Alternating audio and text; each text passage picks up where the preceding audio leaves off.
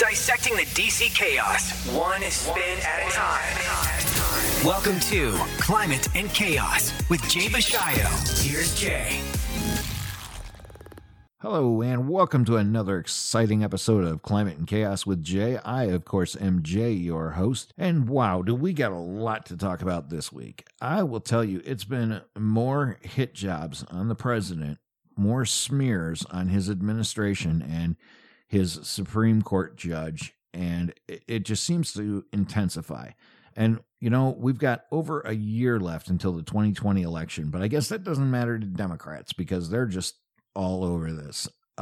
First, let's talk about probably the biggest thing to come out of this week. It's this, I'm calling it Whistlegate for lack of a better term, but this whistleblower complaint against the president that, okay, in a nutshell, what's being said is that President Trump made a promise, an inappropriate promise that was alarming to a member of the intel community that he felt he or she was so alarmed by this that they needed to bring it to the attention of the intel inspector general.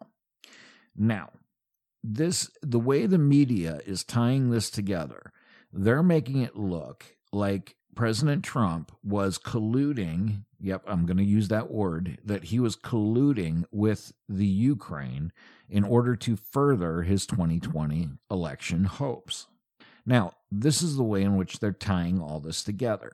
Now, all this information has come out over the last week or so, but they're tying this all the way back to events that took place as early as May, all right? And they don't have any foundation for any of this, as far as I know, to tie all this together. This is just a hit job, at least for the time being. It's looking like a hit job. Now, as I'm recording this, I actually come across an article by John Solomon, an excellent journalist. And the title of this article is Missing Piece to the Ukraine Puzzle, State Department Overture to Rudy Giuliani. Guess what I'm finding out in this article? I'll skip to the good part. The coverage suggests Giuliani reached out to new Ukrainian President Volodymyr Zelensky's team this summer solely because he wanted to get dirt on possible Trump 2020 challenger Joe Biden and his son Hunter's business dealings. Politics or law could have been a part of Giuliani's motive, and neither would have been illegal. So right there, if it was research that he was doing on Trump's behalf or related to laws that have been broken, that would not have been an illegality anyway. But the plot thickens. But there's a missing part of this story that the American public need in order to assess what really happened. Giuliani's contact with Zelensky, advisor and attorney Andre Yermak this summer, was encouraged and facilitated by the U.S. State Department. Giuliani didn't initiate it. A senior U.S. diplomat contacted him in July and asked for permission to connect him with Yermak. So, what do we get out of this? We get that even though it would not have been illegal if he was doing, like, opposition research for President Trump anyway, it turns out he wasn't doing any of that. It turns out that the State Department had urged him to meet in Spain, actually, is where this meeting took place, with the Ukraine. And it was for reasons of getting to know the new person in charge.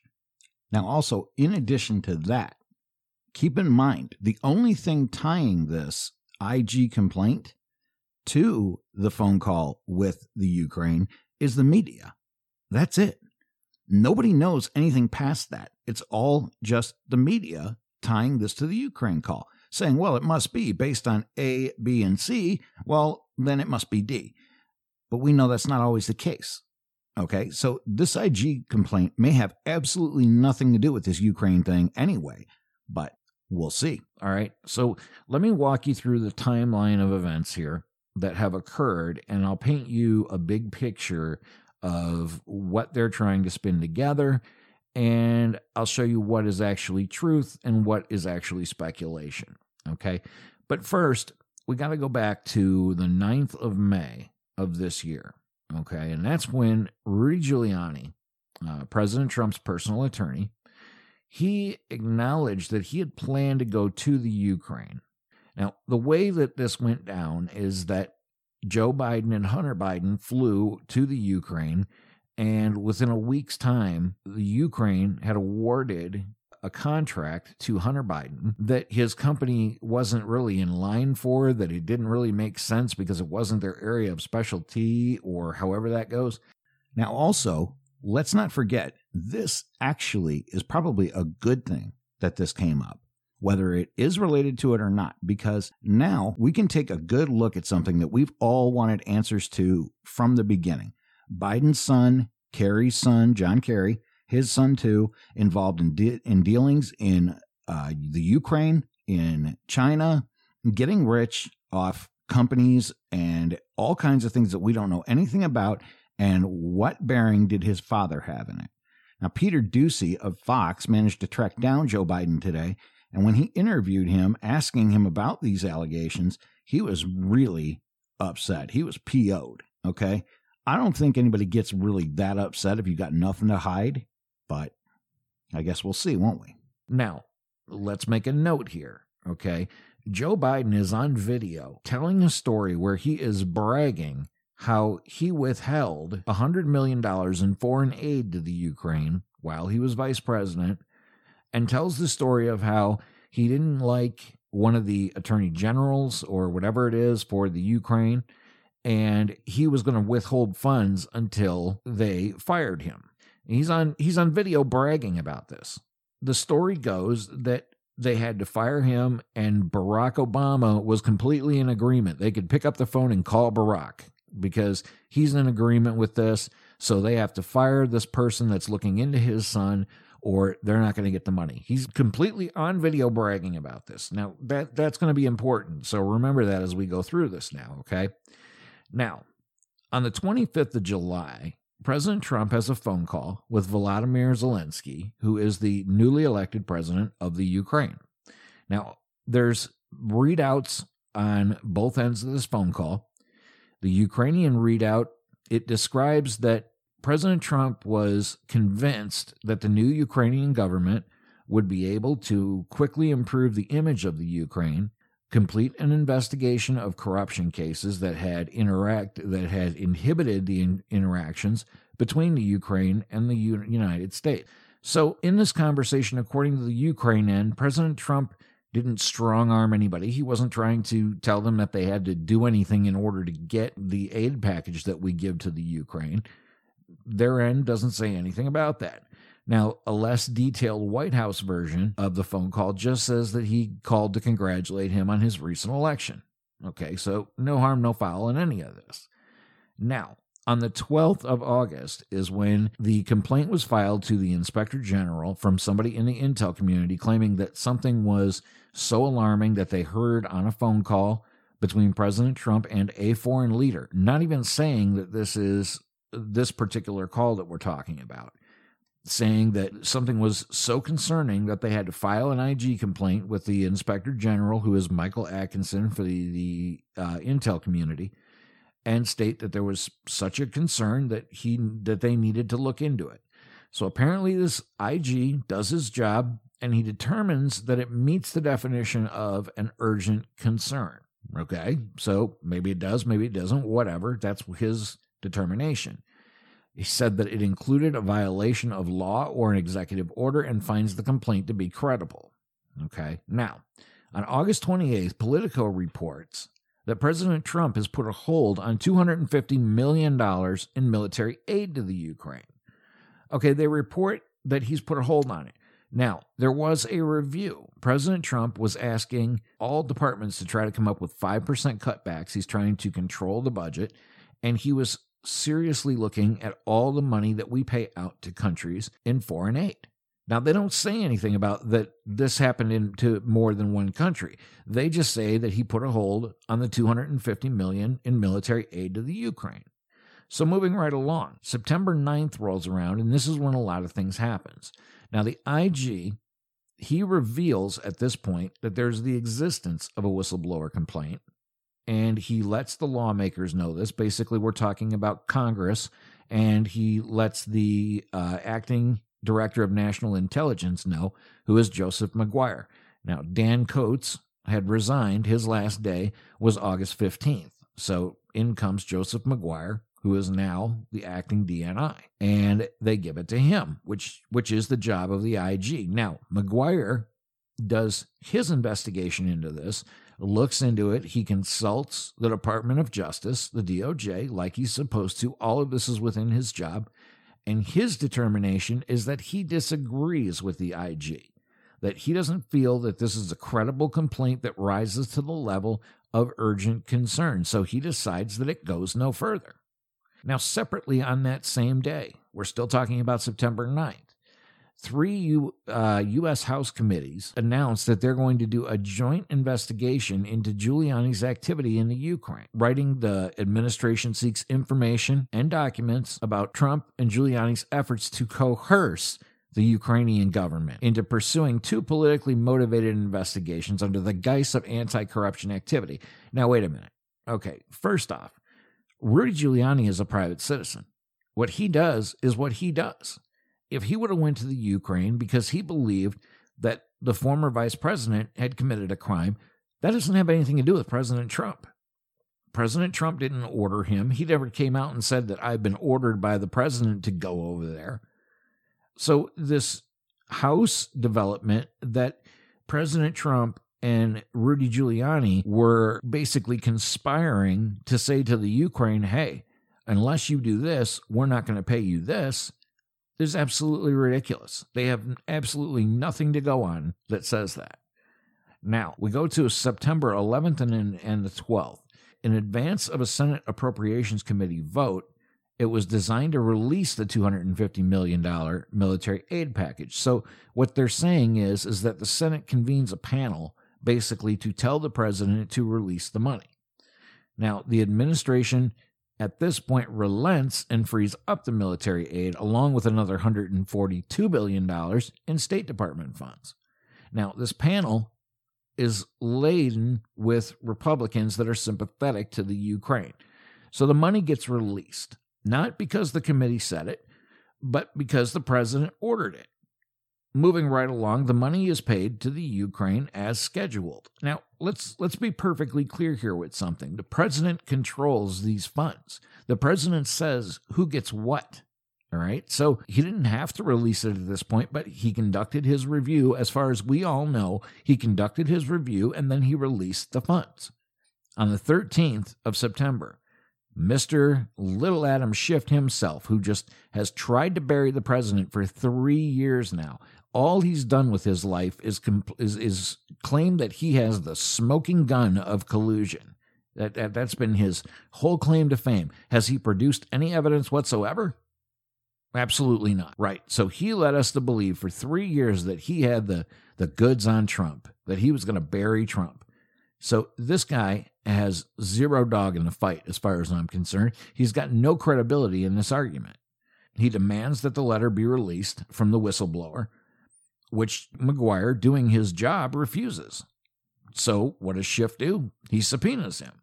Maguire again refuses, claiming that Schiff doesn't have a right to the document under a technical reading of the statute because the complaint concerns the conduct by someone outside the intel community. So they're saying it's not even for the intel committee's jurisdiction. They slate a hearing for September 26th.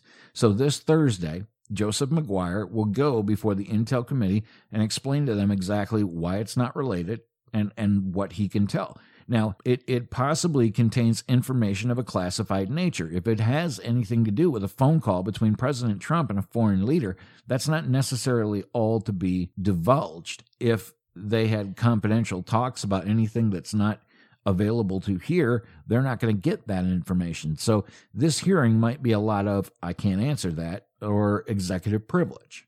We'll see. So now, how does all this tie together? This is how it ties together. On September 19th, the Washington Post and the New York Times report that the whistleblower's complaint involves President Trump's phone call with the Ukrainian president.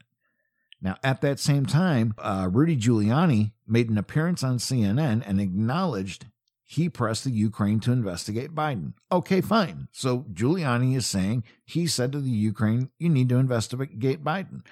That has nothing to do with the president. There is nothing showing that President Trump ordered him to do this. And even if he did, even if he told the Ukraine, hey, maybe you guys should look at this, that has absolutely nothing to do with anything. Of course, though, the Democrats are going to spin it and say that President Trump is trying to further his 2020 chances by taking the frontrunner out of the Democrat Party. Now, wait a second. Of course, apparently, there is no concern for the fact that Hunter Biden, or more to the point, Joe Biden, may have broken the law. Now, we have, again, now let's go back to what I was talking about here. Joe Biden is on video admitting that he coerced the Ukrainian government into firing one of their attorney generals that was investigating Hunter Biden. We have him on video for this. We don't need an IG complaint. We have him right there on video saying it, bragging about it. But apparently that's not important to anybody. In essence, what they're saying is that guy should be president. But President Trump, who had a conversation that may have involved a conversation about Hunter Biden or Joe Biden, and that's him trying to get the Ukrainian government to collude with us in order to stop Joe Biden's presidential chances. Is that not the most ridiculous thing you've ever heard, or what? The guy that we have proof that did something wrong, he just skates by. There's no look at him from the mainstream media whatsoever. This is all on President Trump. The onus all falls on him. So anyway, so on the 20th, now President Trump is asked if he brought up Biden in the call. He replies, it doesn't matter what I discussed. And that's right. It doesn't matter what he discussed. He also uses the moment to urge the media to look into Biden's background with the Ukraine. Okay, now, of course, this is nothing new. President Trump has tweeted about this in the past, that somebody should look into Biden's background with the Ukraine. But what's the problem with that? President Trump can assert to anybody he wants that this should be done or that should be done, especially with the raw deal he's been dealt and how horribly the media has treated him. What about the fact that, let's think about this for a second. What about the fact that we have also on video, what about when President Obama said to the Russian official that he would have more flexibility after his election? Everybody remember that? I'll transmit that back to Vladimir. Yeah, you remember that conversation? That was on video for everyone to see. And of course, that doesn't seem to be a pressing issue. So what I think they're doing here, now this is just me. This is my opinion. I think that this IG complaint is BS. I think it was planted there by somebody in the Democrat Party that doesn't want Joe Biden to be the front runner. Now think about this for a minute before you dismiss it and call me crazy. Think about this. Say the fact that Joe Biden is gaffing constantly. He's having his gaffes all over the place. People are questioning his physical ability to be president, his mental fitness to be president. What are the Democrats most scared of? Well, they're most scared of President Trump winning a second term. So they want to make sure that they're going to put out the person that they think is most likely to beat President Trump. My opinion, I don't think any of them have a chance, but okay, fine. Let's humor the situation for a moment and say that Warren or Kamala Harris or whoever they think has a better chance. All they got to do is drop this phony IG complaint into somebody's hands. Schiff makes a big deal about it. All of a sudden they say that President Trump is trying to collude with the Ukraine, and Hunter Biden and Joe Biden get investigated in the long run, drops Biden out of the race. He has to drop out, and President Trump goes down as the guy that orchestrated the whole thing. And they say that President Trump was trying to collude with the Ukraine. I mean, is it really that far-fetched to think that they're trying to get the front-running candidate out because they don't think he has a chance?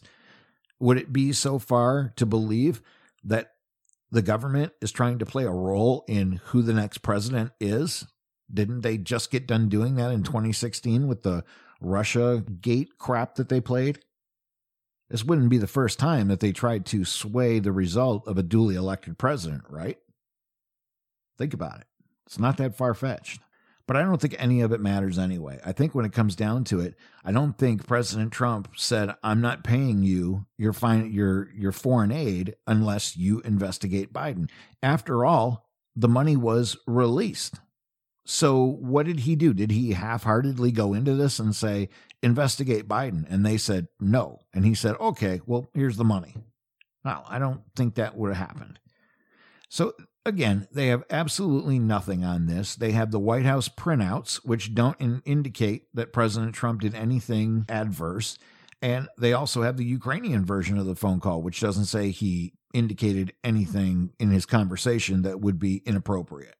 And President Trump, of course, has commented on this. He said that everything he does is in the best interest of the country, and he is fully aware of who is listening on our end of the phone, and he doesn't know necessarily who's listening on the other end of the phone. So why would he try and do something like that?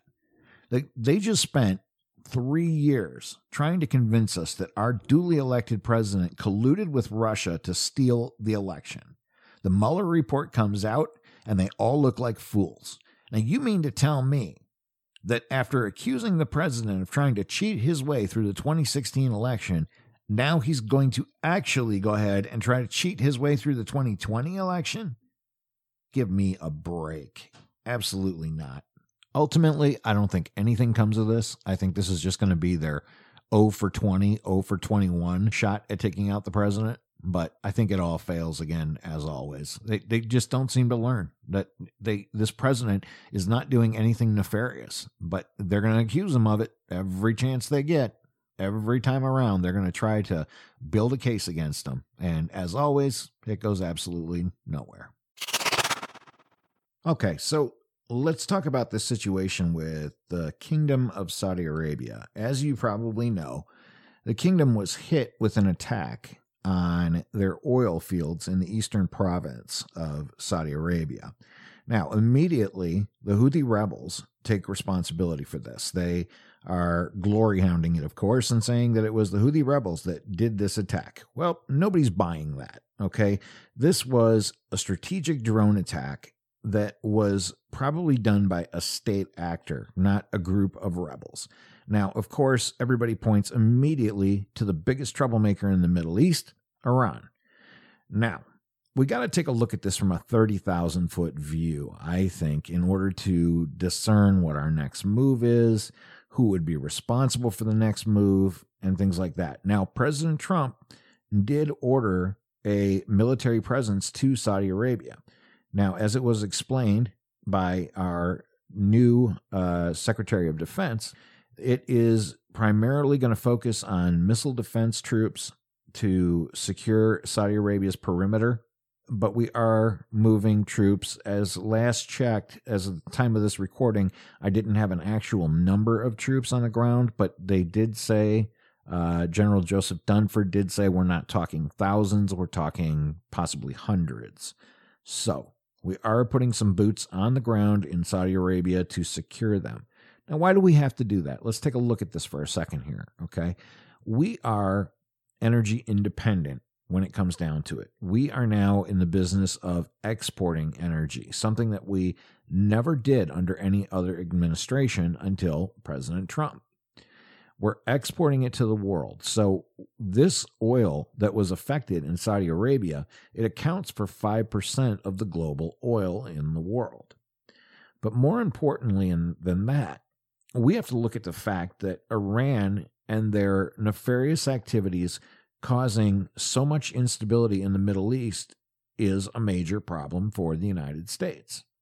We cannot just let Iran run wild in the Middle East. That is of a strategic interest to the United States. Now, does that oil affect us? Not so much. President Trump said that we will tap our reserves if need be. If it comes down to that, we will. Now, from what I've seen personally, that doesn't stop these gas stations from hiking up the gas prices. I have noticed that in my area especially, they've gone up about 30 cents a gallon. Now, this is all in preparation. They do this every time there's some kind of oil crisis or oil shortage or whatever the situation may be. This typically tends to happen anytime there's an issue. The gas prices go up, regardless of whether or not we're affected. I think it's important for President Trump to lay out what his foreign policy goals are. Are we completely interested in a presence in the Middle East anymore? What we don't want to happen, obviously, is another Iraq or another Afghanistan, God forbid. Another Afghanistan would be crippling. We've spent so much money in the Middle East to date that our home front has suffered over it. You take a look at cities with crumbling infrastructure that are falling apart. Why aren't we paying for those things? Because we've spent so much money in the Middle East that we're not taking care of our home front. Now, that's a problem that didn't develop on President Trump's watch, but it's certainly one that he's in control of, and he's been taking steps to eliminate or reduce greatly our presence in Afghanistan, and hopefully that works out. But right in the middle of doing all that, Iran pops off with activity like this. Iran has stated that any retaliation against Iran will be, and I quote, all-out war. Well, Iran is feeling rather brave, aren't they? They really want to start something with us? I think that would be over quicker than it starts. But I don't think President Trump has any interest in dragging us into a ground war. I don't see that happening at all. I think it's right that he steps up and provides support to the Saudis. The Saudis have been an ally to us in the Middle East in an area where there is a lot of destabilization. So I think it's important on that end. Now, when this all went down, Mike Pompeo, Secretary Pompeo, he responded immediately saying that this was Iran's doing. Do we know that 100%? Well, I don't think we do, but I will say that if it wasn't Iran directly, it was Iran indirectly. They have the capability to launch these types of drones. They also have the ability to sell these drones to other countries. But I don't think this is something that the Houthi rebels can necessarily claim was their doing. I firmly lean on the fact that this was Iran. Iran has to be kept an eye on. They've already shot down one of our drones. They've caused instability in the shipping area there. They have seized a British tanker. Now, where does this come from? Now, let's stop and think. Where does this come from? Where does Iran get their financing? Well, I seem to remember billions of dollars being shipped over there by a certain administration, you know, loaded up on pallets by military plane in the dead of the night. Yeah, right. One thing that also needs to be looked into here, and I really hope President Trump is thinking about this, what role did John Kerry play in this whole situation? Now, he, we know for a fact, has been meeting with Iran. He's been meeting with their prime minister, meeting with Rouhani, and he's been in their ear, basically behind the president's back, talking about whatever. So I'm very interested to know, what did John Kerry know about this? Did he know about it? And what did he know? Because one way or another, I never agreed with it when he was doing it, and it kind of just faded. Nobody took any action on John Kerry, but he definitely could be prosecuted. That is a prosecutable offense to go overseas and conduct negotiations with a foreign country without the government's authorization. John Kerry has a real hard time remembering he's no longer Secretary of State. Nobody asked for his input. Nobody wants his input. He needs to just stay out of that area altogether. So I'm sure more will develop on this Iran issue. This is something we'll be talking about more of in the future. But as of right now, this is where we're at with that. We've got some troop movement in there. We'll wait and see what happens. And of course, as always, prayers for the troops. We'll see where this goes. All right. Now, I want to talk about the New York Times and how they have demonstrated that journalism is completely 100% dead in this country. Okay, but before I go into that, I just want to say real quick, how about Ed Buck? Finally, this guy gets arrested, right? He has two men die of drug overdoses in his Hollywood home. And finally, and when a third man ODs but lives, they finally decide it's time to arrest Ed Buck. Now, the U.S. attorney in that case is saying that Buck was trading sex with men for drugs. Interesting, right? But not much has come out of this. I know he was arraigned on Friday, and we will have more to discuss on that. So just keep Ed Buck in your mind for now. Anyway, let's move on to the article put out by the New York Times in regards to Brett Kavanaugh. they just cannot leave this man alone, can they? It's amazing. The Democrats want to, they couldn't stop his confirmation, so they want to start all over again now and try to build a case on him. And they have no shortage of help from their sycophant media, who seems to be playing right along with this. So an article comes out in the New York Times, and it was called, "Brett Kavanaugh Fit In With the Privileged Kids. She Did Not." Now, this whole article is a bunch of crap, if you haven't seen it. They ended up getting called out on this. I'm going to explain all that, but here's what went down, okay?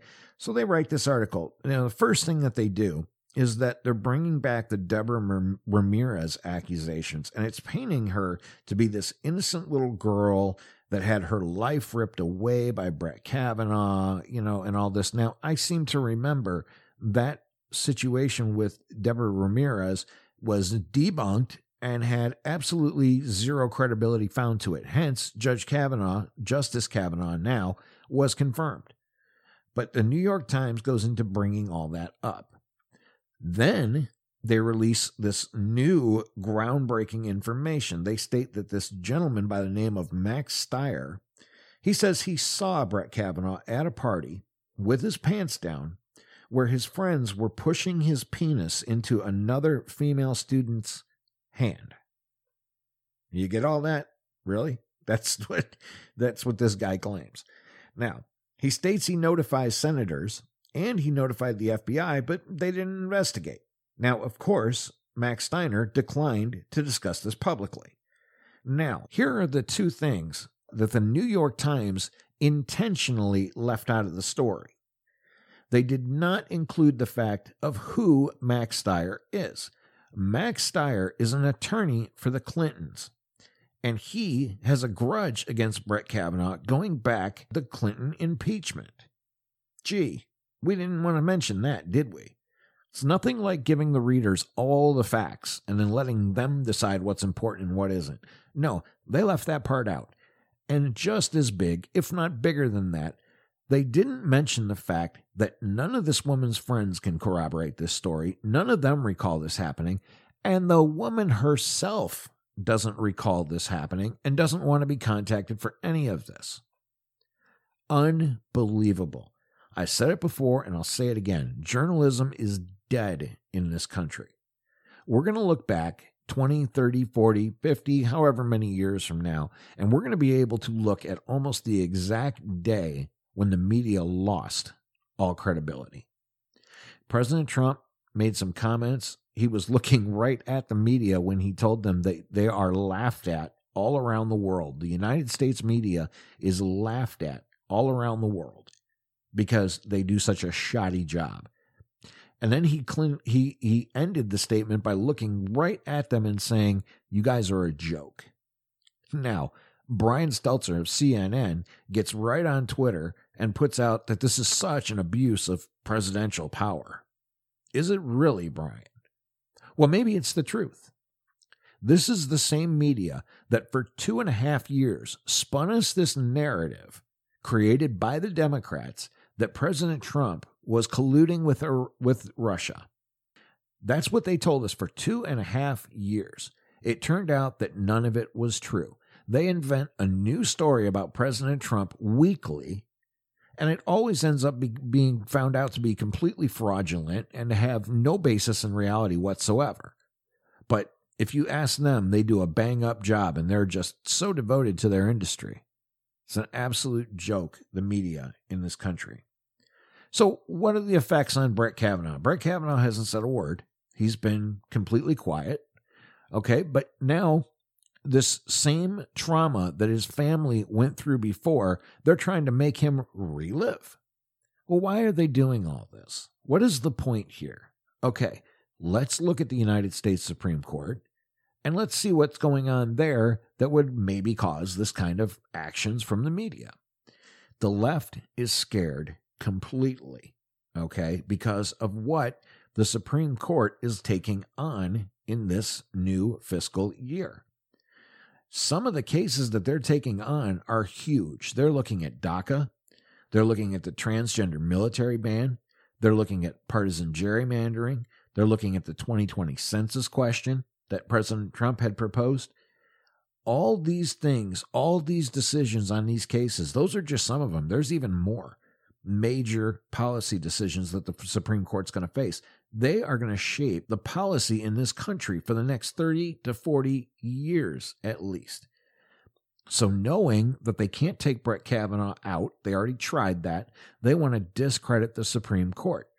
They want to cheapen the value of the Supreme Court decisions so that way they think they can maneuver around the decisions. Absolutely devious, scheming, evil people on the left. Who would think to do anything like that? That is just downright unbelievable. So what happens? What happens to Brett Kavanaugh? What are your 2020 Democrats saying? They jump right to impeachment when they hear this article.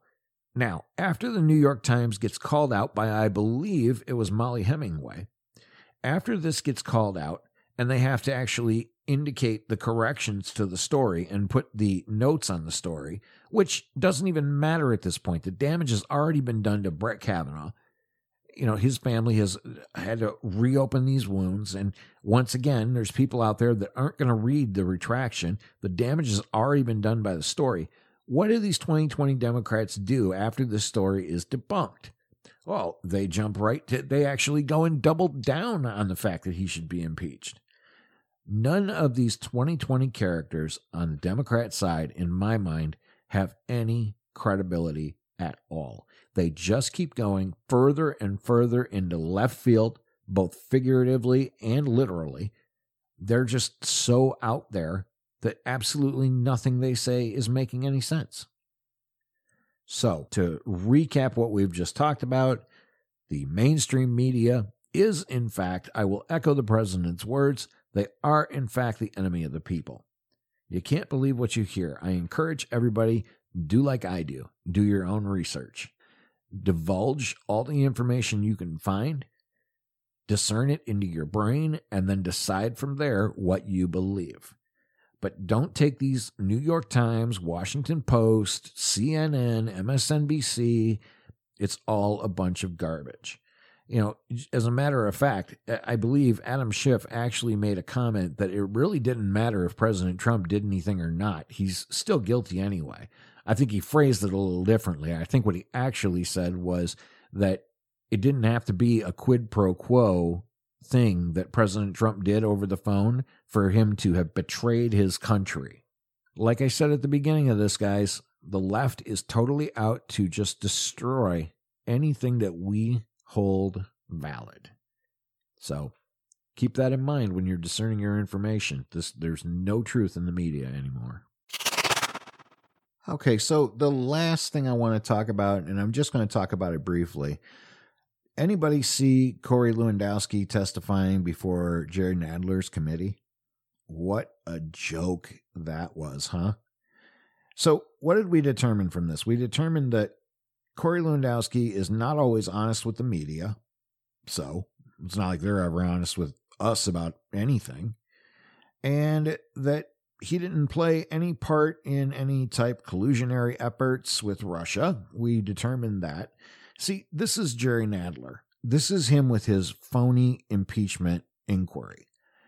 I talked about this last podcast where he can call all the investigations he wants. He can call the people to testify, whoever he wants to testify, and he goes and tries to make it look to the American people like we're moving closer to impeachment because he wants to satisfy his lunacy base. And this is just step one in that. He calls Corey Lewandowski to testify because he wants to sling as much mud as him as he possibly can. And he wants to, again, try to ruin any credibility that the president has. And this is just step one in it. They still want to get Don McGahn to testify. I doubt that's going to happen because he's covered under executive privilege. So they're just going to keep throwing people up on the stand. I'm not sure who's going to be next, but Corey Lewandowski was the start of it. Corey did an amazing job. You know, his opening statement pointed out how the committees are focusing on the wrong thing, that they absolutely should be trying to solve the nation's issues, not working on bashing and destroying President Trump on stuff that has already been debunked as not accurate, not true, and never happened.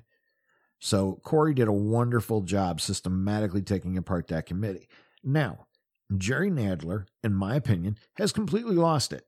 He is changing the rules on the fly with the committee so many times. If you watched any of this, he went through the normal 5-minute rule with all the Congress people. Then, when he gets done, decides that he's going to have a contractor employee to the committee. Basically, what it comes down to is he decides he's going to have a lawyer question Corey Lewandowski. To which, of course, the Republicans, Doug Collins, the ranking member, completely objects to. Nowhere is this supposed to be possible that they're allowed to have counsel ask questions for 30 minutes. That was the other thing, too. Every congressperson gets 5 minutes to ask questions, but now they come to this contracted employee, this lawyer, basically, and they're going to give him 30 minutes. How does that make any sense? I have no idea. Jerry Nadler continues to change the rules until he gets his way, and they decide to have this lawyer ask Corey questions. Corey did an excellent job by basically not playing into his games.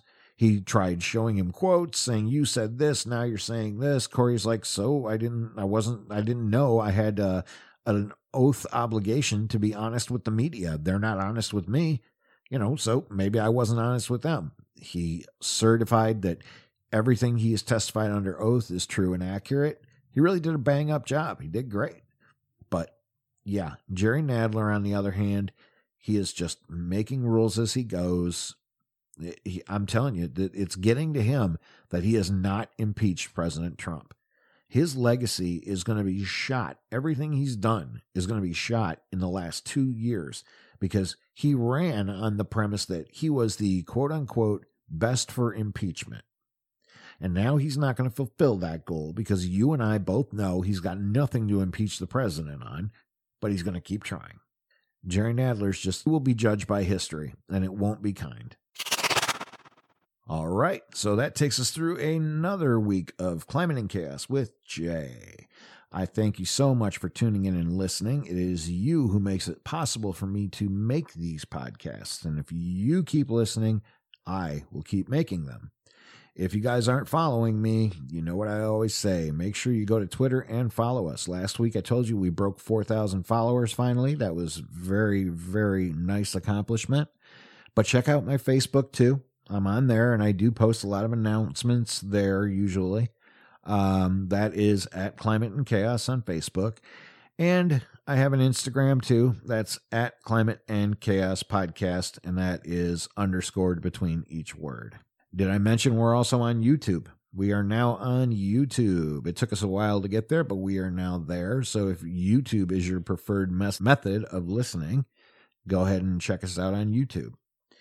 Once again, you guys are too wonderful to me by tuning in and listening. I so appreciate it. This has been Jay with Climate and Chaos with Jay. Have a great week. I will talk to you again soon. And until we talk again, take good care of each other.